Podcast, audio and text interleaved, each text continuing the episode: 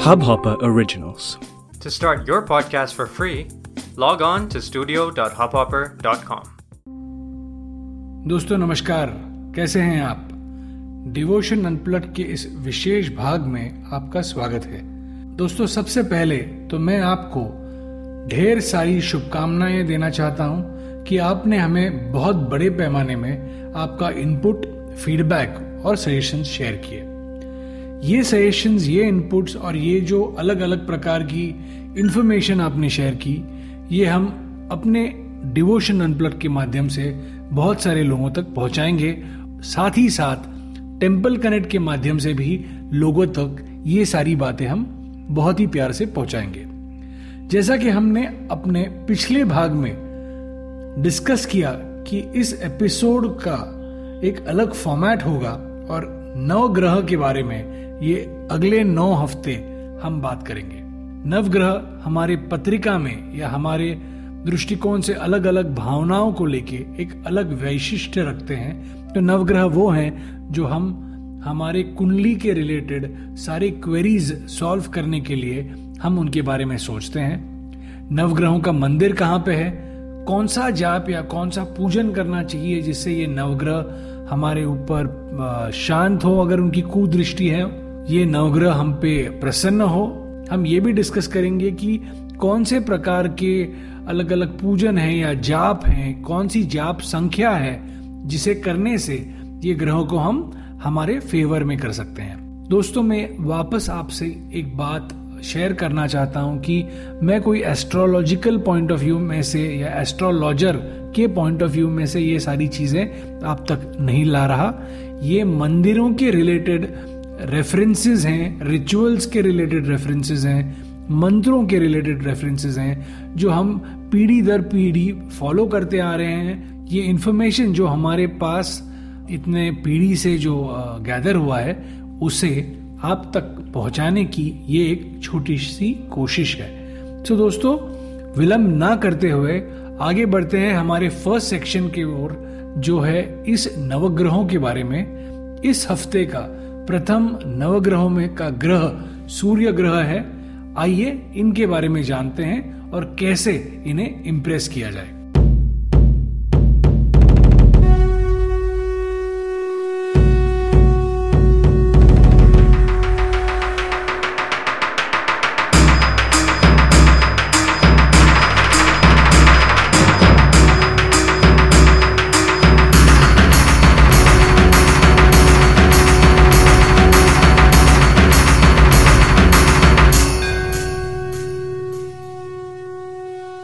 दोस्तों, नमस्कार। हमारी एक प्रक्रिया है, हम आपको बहुत सारी चीज़ें कहानी के माध्यम से सुनाने की कोशिश करते हैं। ये इसलिए भी है कि ये कहानियाँ आप सुने, आप उसका आनंद उठाएँ और आप अपने जो आने वाले जनरेशन हैं, उनके साथ भी शेयर करें। तो दोस्तों, आज जानते हैं कहानी सूर्यदेव की। सूर्य भगवान ग्रहों में से सबसे श्रेष्ठ समझे गए हैं। सूर्य भगवान हमारी प्रकृति के लिए, हमारे नेचर के लिए, हमारे बीइंग के लिए सबसे स्ट्रॉन्गेस्ट एलिमेंट समझा गया है क्योंकि उनके प्रकाश के बिना बहुत सारी चीज़ें यहाँ पे प्रकट नहीं हो सकती। तो सूर्य भगवान के बारे में ये कहानी है कि जब वाराणसी में एक राजा राज करता था, वो बहुत ही अच्छा राजा था, अपनी प्रजा उनको बहुत चाहती थी और बहुत ही अलग प्रकार से उन्होंने वहाँ पे सारे जनों को संभाला हुआ था। भगवान शिव ने एक दिन सारे देवों को आदेश दे दिया कि आप जाएँ और धरती पे वाराणसी नामक शहर में आप स्थित हों और वहाँ पे बहुत ही अच्छे प्रकार से वास करें और लोगों का कल्याण करें। जैसा हम जानते हैं कि सबसे पहले प्रातः काल में सूर्य देव की किरण हम तक पहुँचती है, फिर बाकी सारे देव या बाकी सारे जो ग्रह हैं, उनका इम्पैक्ट अपने तक आता है। तो जिस प्रकार से भगवान शिव ने आदेश कर दिया सारे जनों को, सारे ग्रहों को, सारे देवों को कि आप जाके वहाँ पे वास करें वाराणसी नामक शहर में तो सबसे पहले वहाँ पे सूर्य देव का प्रकाश हुआ और सूर्य देव वहाँ पे सबसे पहले पहुँचे। ये स्थान है वाराणसी में, जिसको लोलार्क कुंड भी कहा जाता है या सूर्य कुंड भी कहा जाता है। और यहाँ पे जो सूर्य भगवान प्रकट हुए तो उन्होंने कई हज़ारों सालों तक शिव जी की वहाँ पे स्थापना की, शिवलिंग की स्थापना की और इस शिवलिंग को लोलाकेश्वर महादेव भी कहा जाता है। इस शिवलिंग का या इस कुंड का एक अलग ही महत्व है।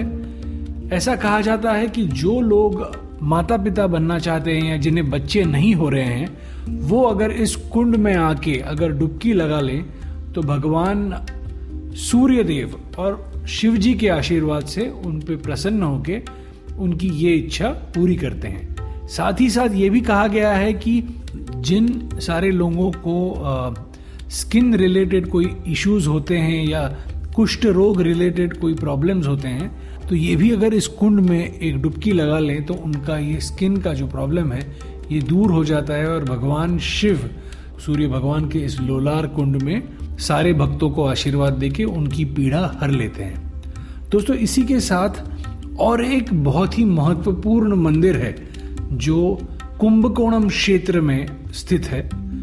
कुंभकोणम ये तमिलनाडु राज्य में एक बहुत ही स्पिरिचुअल स्थान है, जहाँ पे बहुत डिवोशनल पिलग्रिमेज करने के लिए लोग देश विदेश से आते हैं। तो यहाँ पे सूर्य देव का बहुत ही विशेष मंदिर है और सूर्य देव और बाकी आठ ग्रहों का भी मंदिर वहाँ पे स्थित है।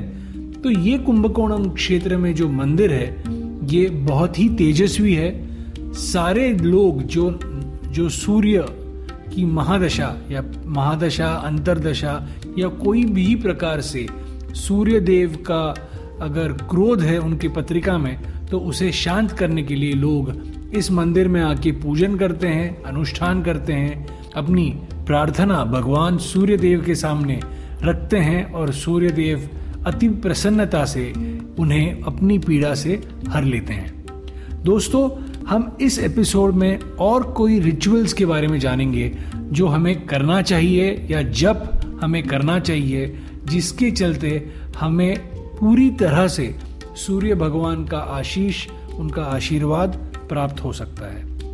तो दो तीन जप के प्रकार हैं जो किए जाते हैं। उसमें से सबसे प्रख्यात जप ये है, ओम जपा कुसुम समकाशम काश्यपेय महाद्वितिम तिमोर सर्व पापग्नम प्राणतोषिम दिवाकरम ये नवग्रह के जो नवग्रह स्तोत्र है, उसमें का पहला भाग है जो सूर्य भगवान को अर्पित है। इसी के साथ ही साथ बहुत सारे लोगों को कहा जाता है कि जिनकी सूर्य की महादिशा है या सूर्य ग्रह, अगर उनकी पत्रिका में प्रबल नहीं है और उसे प्रबल करना है तो बहुत सारे लोगों को ये मार्गदर्शन किया जाता है कि एवरी मॉर्निंग हर सुबह है वो एक तांबे के लोटे में एक प्रकार से पानी भर लें, जल भर लें, उसमें एक चम्मच शक्कर डाल दें और साथ ही साथ बाहर जहाँ पे सूर्य उदय हो रहा है, जो हम बोलते हैं कि सनलाइट जब धरती पे पड़ता है या जो सनराइज होता है, उस समय पे भगवान सूर्य को अर्घ्य या पानी अर्पण किया जाता है। और ओम घृणी आदित्याय नमः, ओम घृणी आदित्याय नमः, ओम घृणी आदित्याय नमः। ये जब 21 बार करते हुए पानी अर्पण किया जाता है। बहुत सारे लोगों की ये भावना है या विश्वास है कि सूर्य भगवान अति प्रसन्न होते हैं ये रोज का एक रिचुअल करने से और उनकी जो मन भावी, जो इच्छा है, वो पूरी होती है। और एक बहुत इंपॉर्टेंट भाग है जिसमें ये पूजन करने से बहुत सारे लोगों को फ़ायदा हुआ है। सो so, दोस्तों जैसे जब मैं नाम लिया है जपा कुसुम ये हिबिस्कस फूल का नाम है। तो हिबिस्कस फूल का जो तेल है वो अगर आप आप अगर सिर पे लगाते हैं और इसको एक एक सॉल्यूशन के दृष्टिकोण से देखते हैं तो सूर्य रिलेटेड जो इश्यूज़ हैं वो सॉल्व होते हैं। ऐसा बड़े बूढ़ों ने कहा है ये हमारे अलग अलग पुस्तकों में से इसे लिखा गया है, वो मैं आप तक पहुँचा रहा हूँ। दोस्तों, और एक बात है कि बहुत सारे जन जानना चाहते हैं कि सूर्य भगवान के रिलेटेड जो रत्न है, बहुत सारे लोग अपने रिंग्स में या अपने गले में पेंडेंट के संबंध में पहनना चाहते हैं। तो ऐसा भी समझा जाता है कि रूबी या माणिक रत्न है। ये भगवान सूर्य का रत्न है पर इसे योग्य मार्गदर्शन के रेफरेंस से ही लेके उसे पहनना चाहिए।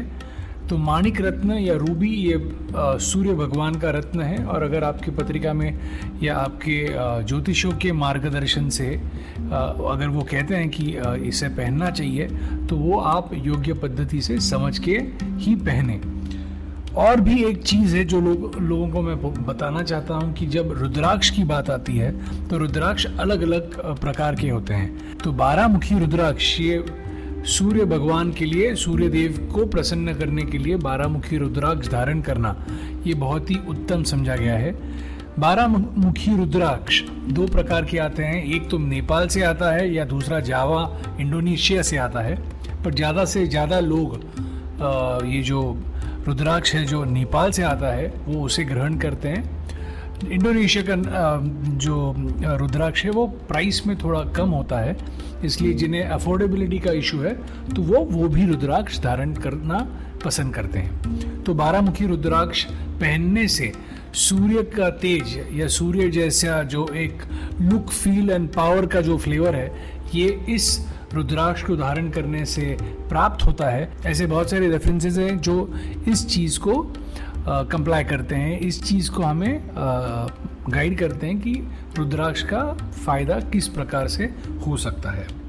आखिरी और सबसे इम्पोर्टेंट बात यह है दान पुण्य। दोस्तों, हमारे यहाँ पे हर ग्रह का एक दान, एक प्रकार का दान हमें सजेस्ट किया गया है।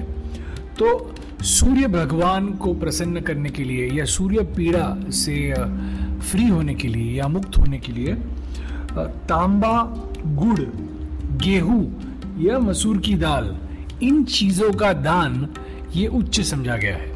इन चीज़ों का दान या तो आप संडे को कर सकते हैं या सूर्य संक्रांति जब होती है, उस दिन कर सकते हैं या उसी के साथ जब सूर्य ग्रहण है तो उस दिन अपने यथाशक्ति से, जो आपकी मन की भावना है, जो शक्ति है, आपकी आर्थिक शक्ति है, इसके हिसाब से आप ये दान कर सकते हैं और इस दान का आपको फ़ायदा होगा, ऐसा हम समझते हैं। दोस्तों, नवग्रहों के बारे में जब हम जानते हैं तो नवग्रह ये बहुत ही एक विलक्षण विषय है, जो सदियों से हम फॉलो करते आ रहे हैं और इसके रिलेटेड बहुत सारे उपाय हमें हमारे पूर्वजों ने हमें हमारे साथ शेयर किए हैं। ये जो डिवोशन अनप्लट का माध्यम है पावर्ड बाय टेंपल कनेक्ट हम इस माध्यम से आपको ये सारी चीज़ें पहुँचा रहे हैं। इस भावना से कि ये सारा जो इन्फॉर्मेशन है, वो आपके काम आए और आप उसे उचित प्रकार से अपने जीवन शैली में उसका उपाय या उसका उपयोग करके लें। दोस्तों, मंदिरों के बारे में जब हम जानते हैं कि एक जो वाराणसी में मंदिरों के बारे में हमने बात की, या हमने कुंभकोणम क्षेत्र की बात की तो ये सारे मंदिर हैं जहाँ पे आपको जाना है, वहाँ पे पूजन, वहाँ पे अनुष्ठान, या वहाँ पे उच्च प्रकार का जो जो एक ऑफरिंग है, आपको करना है। इस सिलसिले में जो भी एडिशनल इन्फॉर्मेशन आपको चाहिए, वो आपको टेंपल कनेक्ट के वेबसाइट पे, या टेंपल कनेक्ट के सोशल मीडिया फेसबुक या इंस्टाग्राम पेज पे मिल जाएगी। मैं हूँ आपका दोस्त गिरीश कुलकर्णी। इस माध्यम से ये सारी जानकारी आपके लिए मैं हर हफ़्ते ले आता हूँ और कोशिश यही होती है कि इन सारी जानकारियों का आपको ढेर सारा फ़ायदा हो।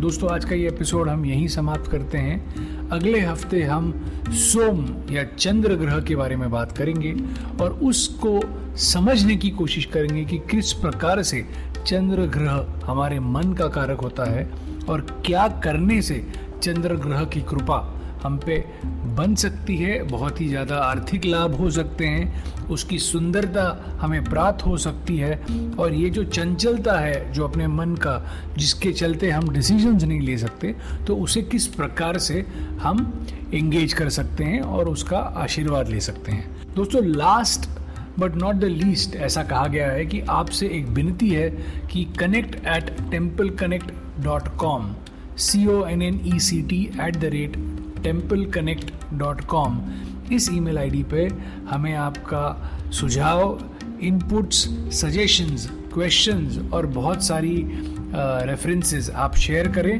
हम आपके बारे में आने वाले एपिसोड्स में आपके क्वेरीज लोगों तक पहुंचाएँगे, उसका हल ढूँढने की कोशिश करेंगे और वो हल डेफिनेटली पहुँचाने का एक हमारा एक प्रयास होगा। तो दोस्तों, इसी के साथ हम आज के एपिसोड को पूरा करते हैं। मैं हूँ आपका दोस्त गिरीश कुलकर्णी। आज के इस एपिसोड को समाप्त करते हुए भगवान सूर्य देव की प्रार्थना करते हुए भगवान महादेव के चरणों में प्रणाम। ओम नमः शिवाय, ओम नमः शिवाय, ओम नमः शिवाय।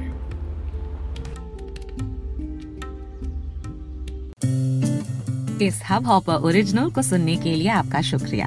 अगर आप भी अपना पॉडकास्ट लॉन्च करना चाहते हैं तो हब हॉपर स्टूडियो वेबसाइट पे रजिस्टर करें और एक मिनट के अंदर अंदर अपना खुद का पॉडकास्ट लॉन्च करें। यही नहीं स्टूडियो देता है आपको पूरी आज़ादी कहीं भी, कभी भी अपना पॉडकास्ट लॉन्च करने की सिर्फ़ तीन आसान स्टेप्स में। तो साथ में अपना पॉडकास्ट शुरू करने के लिए तैयार just hop on Hub Hopper simply content